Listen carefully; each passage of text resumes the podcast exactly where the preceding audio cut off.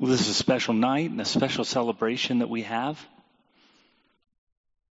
We get to celebrate Jesus dying on the cross for us.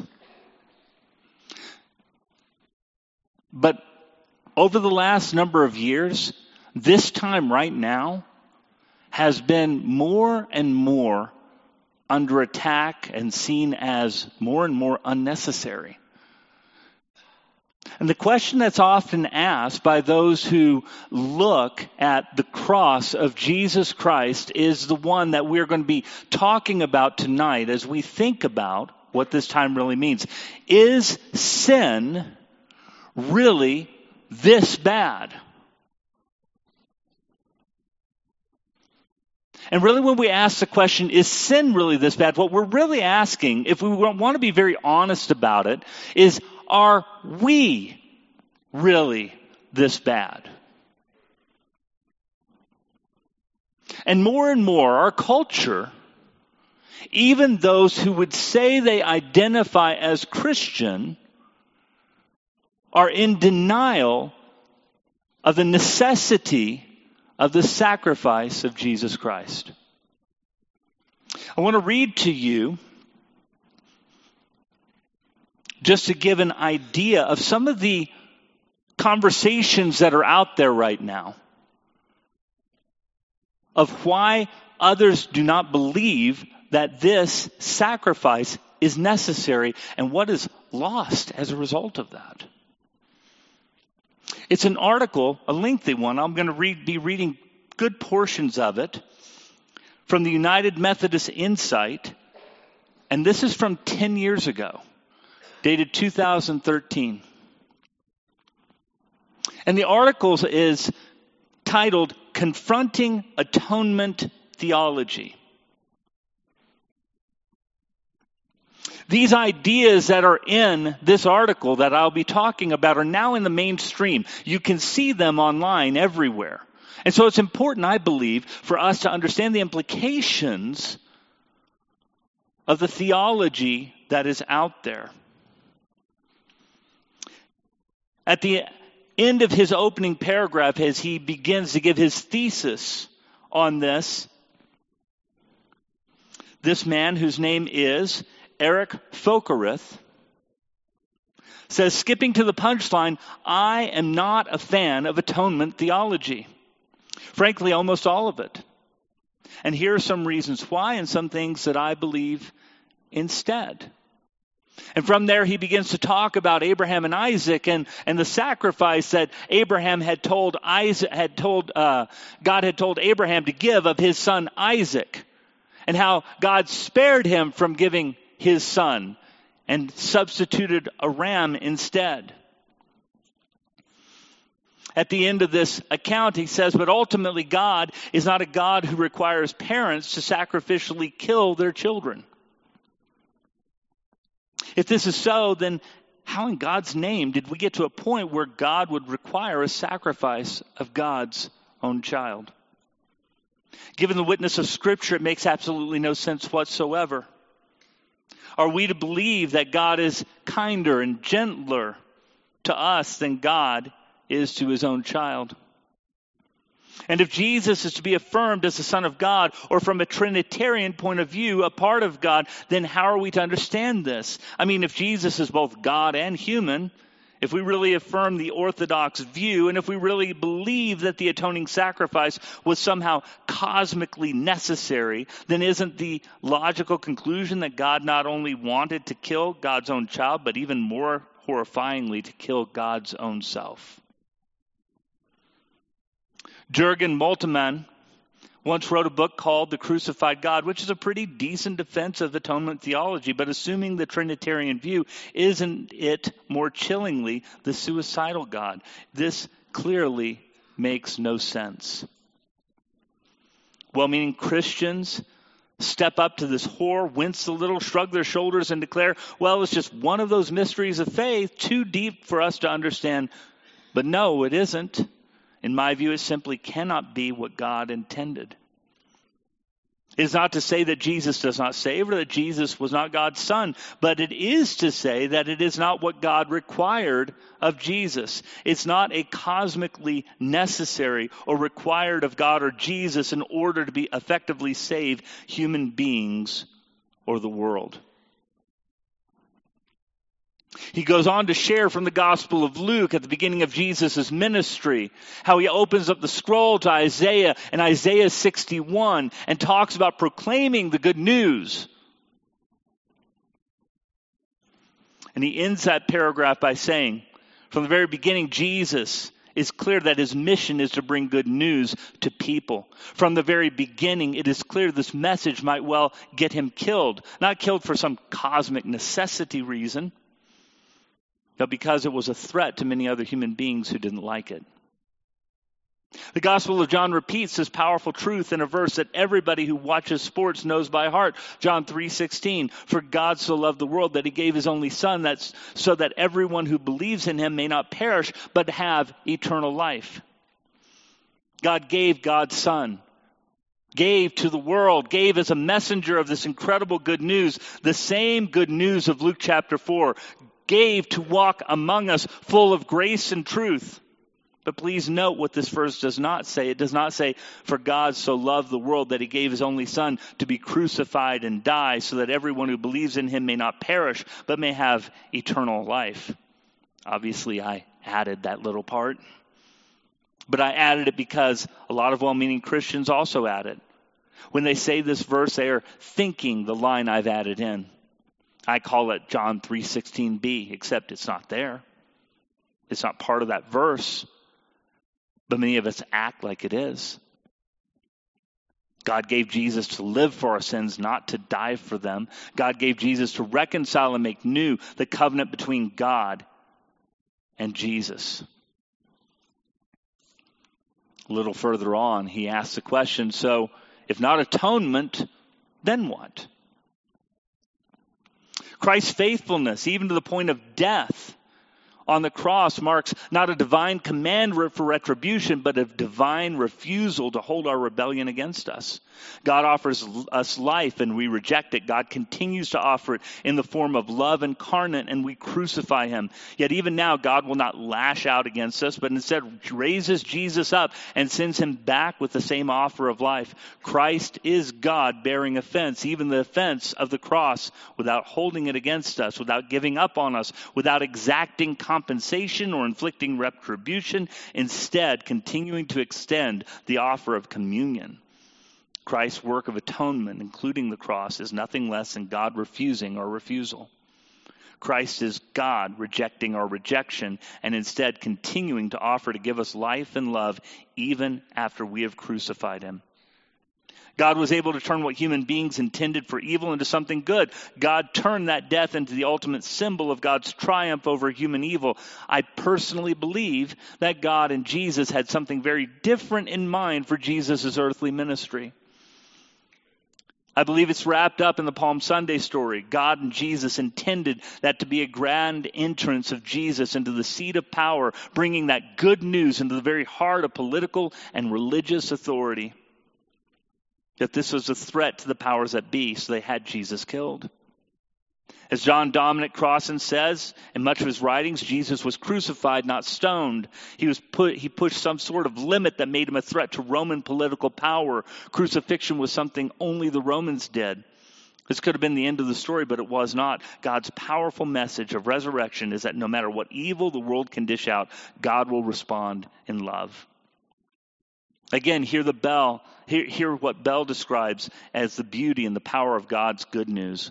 God will not lash out against us, but instead raises Jesus up and sends him back with the same offer of life. Christ's work of atonement, including the cross, is nothing less than God refusing our refusal. Christ is God rejection, rejecting our rejection. And at the end of this article, he says this, he culminates it by saying, God so loved the world that God sent Jesus into the world with a message of good news, not so that Jesus would die, but so that all who believed would find life, wholeness, and love.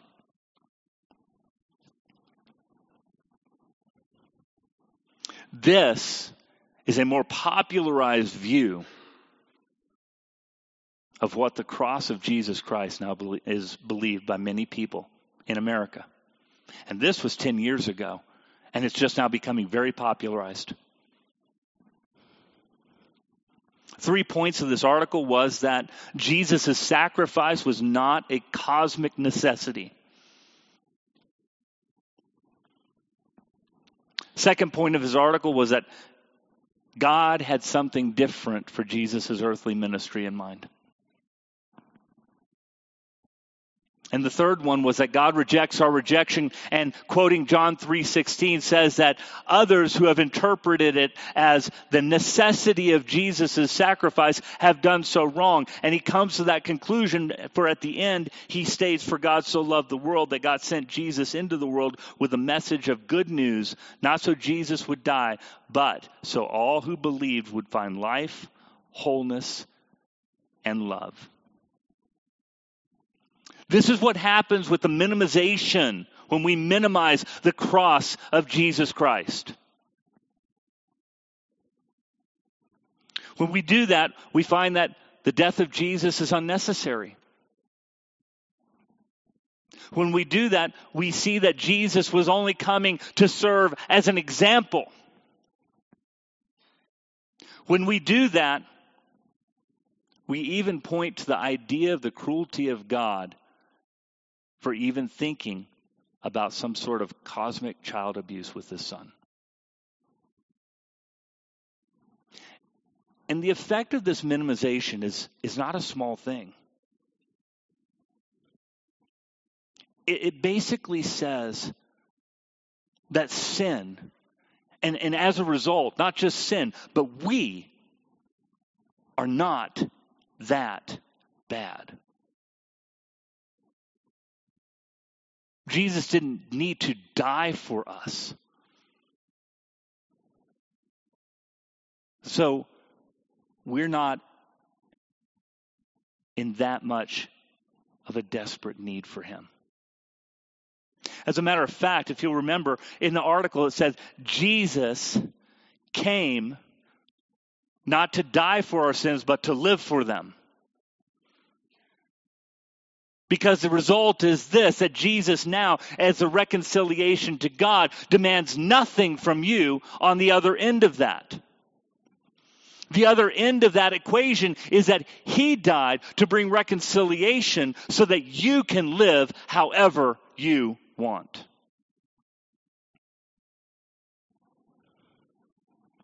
These are dangerous ideas. They go against what this entire day is about.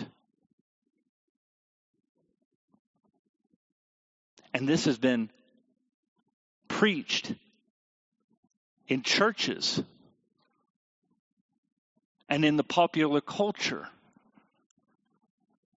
Where many of you may see the memes out there that say the exact same things that this Methodist preacher said 10 years ago.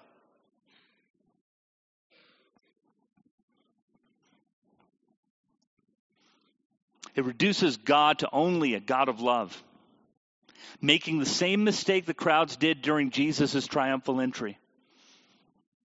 For those of you here on Palm Sunday, we talked about that. We talked about the difference between the vision of the people, including the disciples, of what they thought Jesus was going to be walking into Jerusalem because they had taken a caricature of what Jesus had actually said and only taken those things that they wanted to hold on to rather than the whole of what Jesus had said about himself.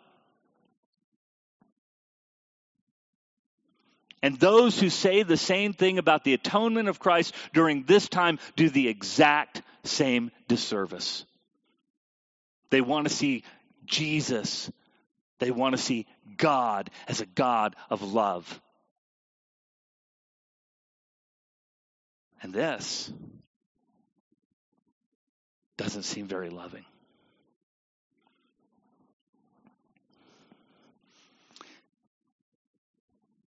What is so ironic is that by cherry picking the attributes that they like about God, they actually exclude the grace and love that Jesus came to display that we celebrate this day.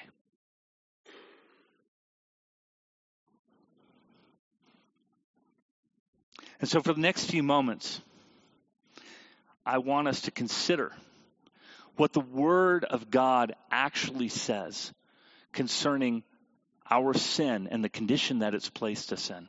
You know, throughout that article, it's a 12 page article. He only makes three references in the scripture. One is an allusion to Abraham's sacrifice of Isaac that God intervened with in Genesis chapter 12, 22, excuse me. The second one is what he sees as the the culmination of Jesus' ministry at the beginning of his ministry, where he makes the proclamation by unrolling the scroll of Isaiah in Luke chapter 4 and reading from Isaiah 61. And the third one is the quoting of John 3 16. But what does the Word of God really say about our condition? About sin and what it really does for us. Let's take a look at some places and come to some conclusions that might surprise this Methodist preacher. Ephesians chapter 2, verses 1 through 3. As for you, you were dead in your transgressions and sins in which you used to live when you followed the ways of this world and of the ruler of the kingdom of the air, the Spirit who is now at work in those who are disobedient. All of us also lived among them at one time, gratifying the cravings of our sinful nature and following its desires and thoughts. And like the rest, we were by nature objects of wrath.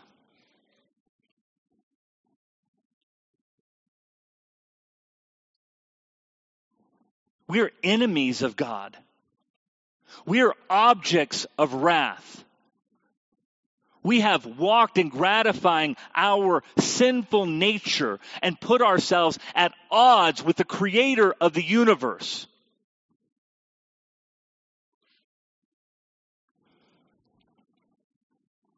Colossians 1:21 says this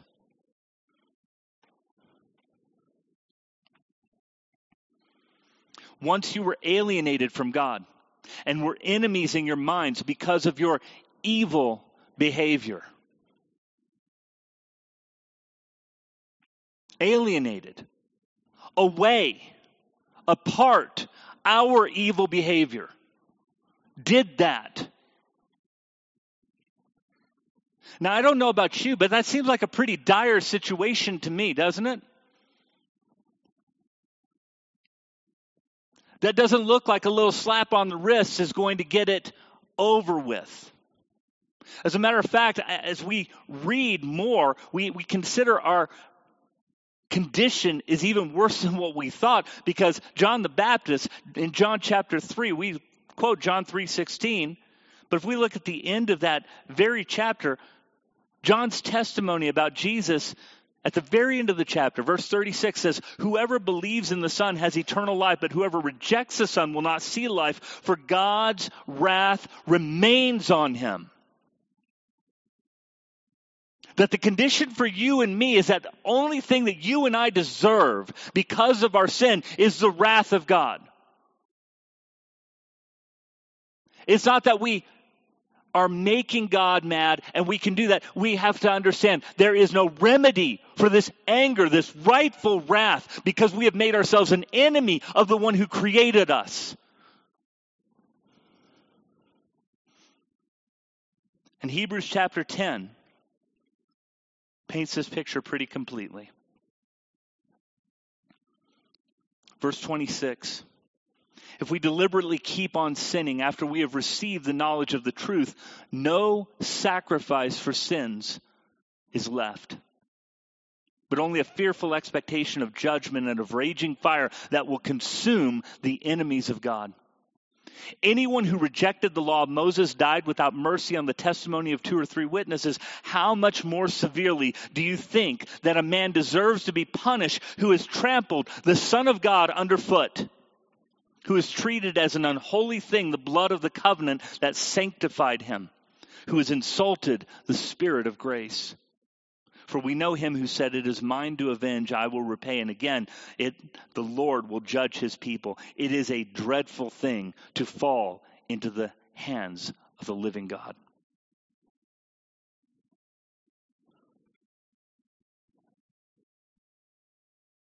To sweep this under the rug and to say that this is not cosmically necessary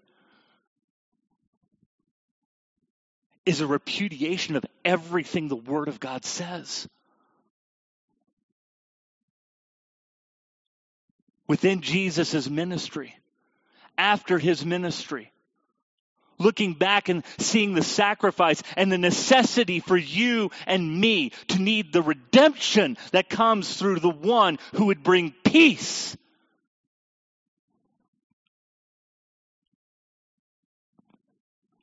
So it seems to me that he's wrong on his first point. Second point, God had something different in mind. That this isn't the way that God wanted it to go. It just kind of happened this way. And God rolled with the punches. That's kind of where I get with when I read this article. God kind of knows what he's doing. He's kind of in charge of everything. And, and yeah, it didn't go exactly the way he wanted, but he worked with it anyway, because that's what God does.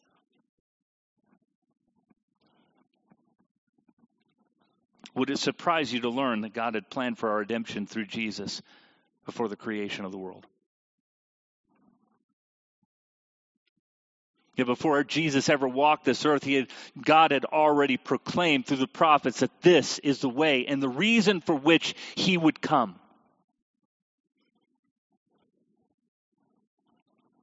First Peter chapter 1 verses 17 through 20 says this Since you call on a Father who judges each man's work impartially, live your lives as strangers here in reverent fear. For you know that it was not with perishable things such as silver or gold that you were redeemed from the empty way of life handed down to you from your forefathers, but with the precious blood of Christ, a lamb without blemish or defect. He was chosen before the creation of the world, but was revealed in these last times for your sake. Did you guys get that? That Jesus was chosen as a lamb for sacrifice for you and me when? Before the creation of the world. Before Adam and Eve existed. Before God and his Trinitarian union said, Let there be light there was agreement that Jesus would come as the lamb to be sacrificed for you and me. We cannot look at Good Friday as God's plan B or C or D, as if he has to roll with the punches. God eternally knew he was sending Jesus for you and me at the moment of creation. That's an amazing thing. Words of Isaiah that we quote so many times during this time of the intention of the Lord's servant that God had provided and was going to provide 700 years before the birth of Jesus. Isaiah 53, verse 3. He was despised and rejected by men, a man of sorrows and familiar with suffering. Like one from whom men hide their faces, he was despised and we esteemed him not. Surely he took up our infirmities and carried our sorrows, yet we considered him stricken by God, smitten by him, and afflicted. But he was pierced for our transgressions, he was crushed for our iniquities. The punishment that brought us peace was upon him, and by his wounds we are healed. We all, like sheep, have gone astray. Each of us has turned to his own way, and the Lord has laid on him the iniquity of us all.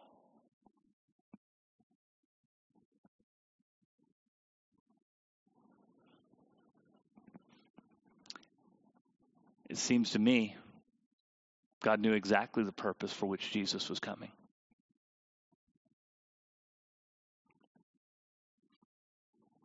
But did Jesus know that? Is this just God the Father proclaiming these things? Matthew chapter 20, verses 26 through 28. The disciples, as they're getting near Jerusalem toward the end of Jesus' earthly ministry, at, right before he's walking in for the triumphal entry, they start bantering back and forth about who's going to be the greatest. We talked about this on Palm Sunday. And he confronts them and he talks to them. He's like, one who wants to be greatest among you must be a servant.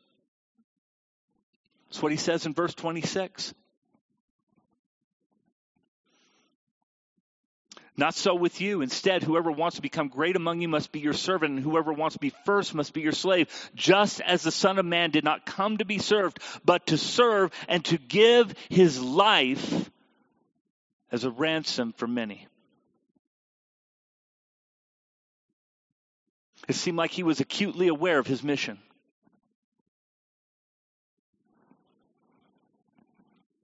John chapter 10.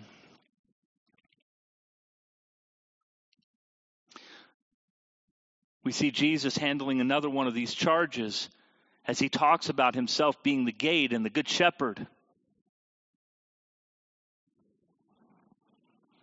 We find that Jesus isn't a helpless little boy laid down on the altar like Abraham and Isaac. Rather, he is God incarnate. Verse 17 the reason my Father loves me is that I lay down my life only to take it up again. No one takes it from me but I lay it down of my own accord. I have the authority to lay it down and the authority to take it up again. This command I received from my Father. That paints a totally different picture, doesn't it? Even as we come to the cross today, even as we look at the sin that put him there, he is not a helpless boy on the cross, placed there by a cruel father. He is God incarnate who has decided from eternity past that he has agreed for the redemption of man to be placed there and has been given the command by his Father both to be able to lay down his life and to pick it up again.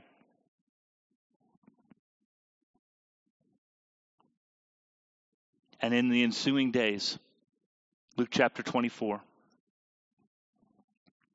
I'm going to read some excerpts of this without necessarily spoiling the ending. And Jesus asked them, What are you discussing together as you walk along? And they stood still, their faces downcast. One of them, named Cleopas, asked him, Are you only a visitor to Jerusalem? And do you not know the things that have happened there these days? What things? He asked. About Jesus of Nazareth, they replied. He was a prophet, powerful in word and deed before God and all the people. The chief priests and our rulers handed him over to be sentenced to death, and they crucified him. But we had hoped that he was the one who was going to redeem Israel.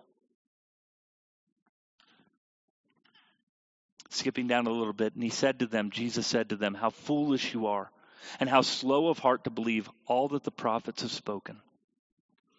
Did not the Christ have to suffer these things? And beginning with Moses and all the prophets, he explained to them what was said in all the scriptures concerning himself.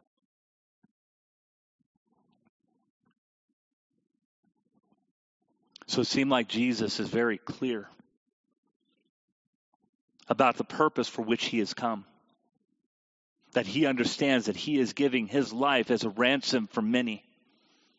And this was planned from eternity past before the creation of the world and is consistent in the Old Testament and in the New during the life of Jesus and after his resurrection. Everything points to the fact of the necessity of Jesus' death on the cross for you and me.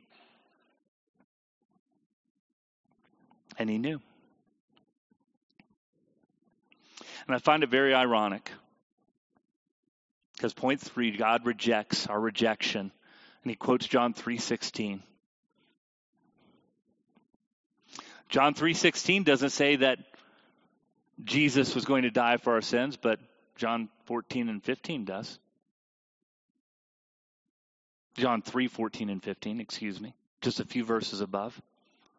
You know, context is everything, right? We shouldn't be reading scripture uh, at, without the context of what's before it and what's after it. So let's take a look at the whole of John 3:16 and the verses that surround it, and we're going to get a totally different picture of what Jesus is talking to Nicodemus concerning what's going to happen with him and what that means for you and me.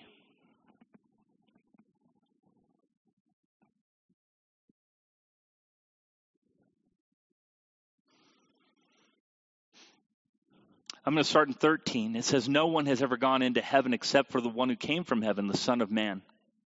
Just as Moses lifted up the snake in the desert, so the Son of Man must be lifted up, that everyone who believes in him may have eternal life. For God so loved the world that he gave his one and only Son, that whoever believes in him shall not perish, but have eternal life. For God did not send his Son into the world to condemn the world, but to save the world through him. Whoever believes in him is not condemned, but whoever does not believe stands condemned already because he has not believed in the name of God's one and only Son. This conversation that Jesus changes and says, I want to tell you about heavenly things, that no one has been to heaven and seen God except for the one who came from heaven. That's me.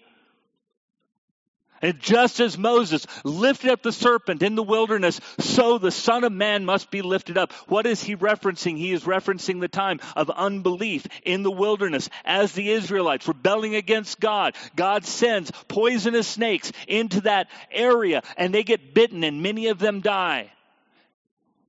And as they're crying out to God in repentance, God gives Moses an instruction to create a bronze snake on a pole that it would be standing up there and people looking in faith would be healed if they were bitten by a viper that God had sent among them. It was a means of salvation by looking to the one who was raised up. And Jesus, the only time he is raised up in like manner is on the cross.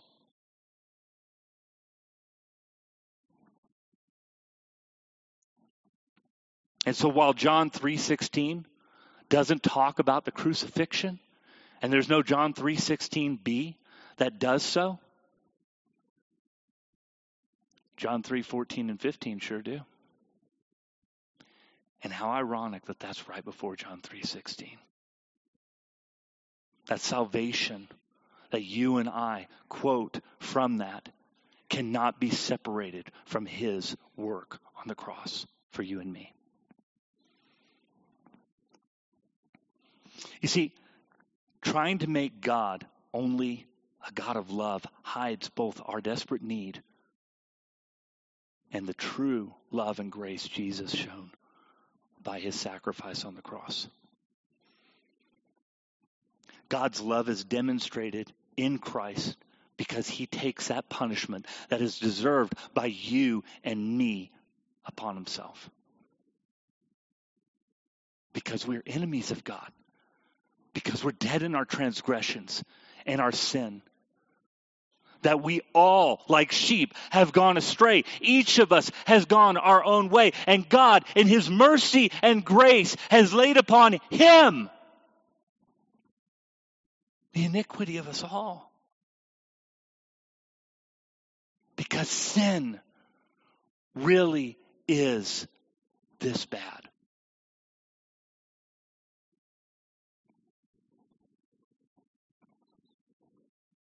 We are far worse than we could ever imagine. We are rightfully condemned before a holy God because of our rebellion. However, we're more loved than we could ever dream of because of what Jesus has done for you and me on the cross.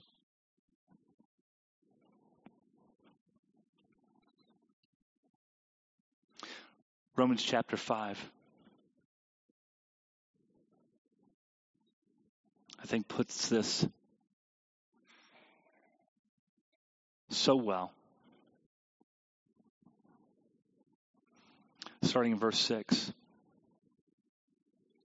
You see, at just the right time, when you were still, when we were still powerless, Christ died for the ungodly. Very rarely will anyone die for a righteous man, though for a good man, someone might possibly dare to die. But God demonstrates his own love for us in this. While we were still sinners, Christ died for us. Since we have now been justified by his blood, how much more shall we be saved from God's wrath through him?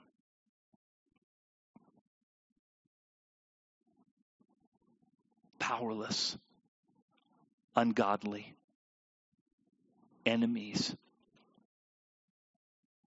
And God did this for us.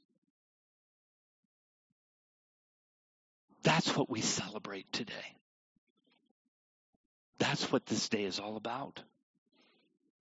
That's the sacrifice of Jesus Christ. And anything less than that cheapens what God did for us in Christ Jesus.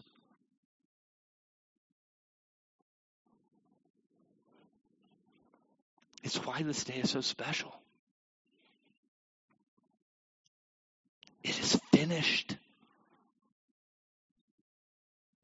Means something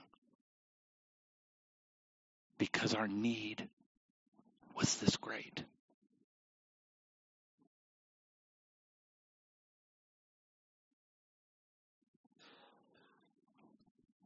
If you are a believer in Jesus Christ, if you believe that Jesus died on the cross for your sin, the celebration, this time that we have together, it is for you to remember what Jesus has done for us. The elements of the bread, the elements of the juice, his body and blood are at the tables here in the front. And we want to give you an opportunity for a final act of worship today. In our time of Good Friday, as we contemplate, as we think about what Jesus really has done for us. And you can take your time. Stay in your seat and pray. Take the elements back to your seat to pray. Take the elements and go back and, and, and sit down and, and spend that time glorifying God because of what He has done through Jesus Christ our Lord. Because that's what this day is all about. This is our final act of worship today. And when you are done, we would ask very politely that you would whenever you're done with the time of taking the elements, praying, please walk quietly out into the foyer. You can congregate there and talk out there, but let others, as they are continuing to worship, stay in here. Because this is what Good Friday is all about. Let's pray together. God, thank you so much for this day. Thank you for this day. Thank you that because Jesus' sacrifice wiped us clean of the debt that we owed you that we could not pay. God, I pray in the name of Jesus, we will not take this lightly, that we will not see it as not something that was not a necessity. Your word says throughout the scripture it was a necessity that you prepared for it. Even before the creation of the world, you had planned for Jesus to come as a sacrificial lamb for us. Thank you, Lord. Jesus is not plan B, he was always the only plan.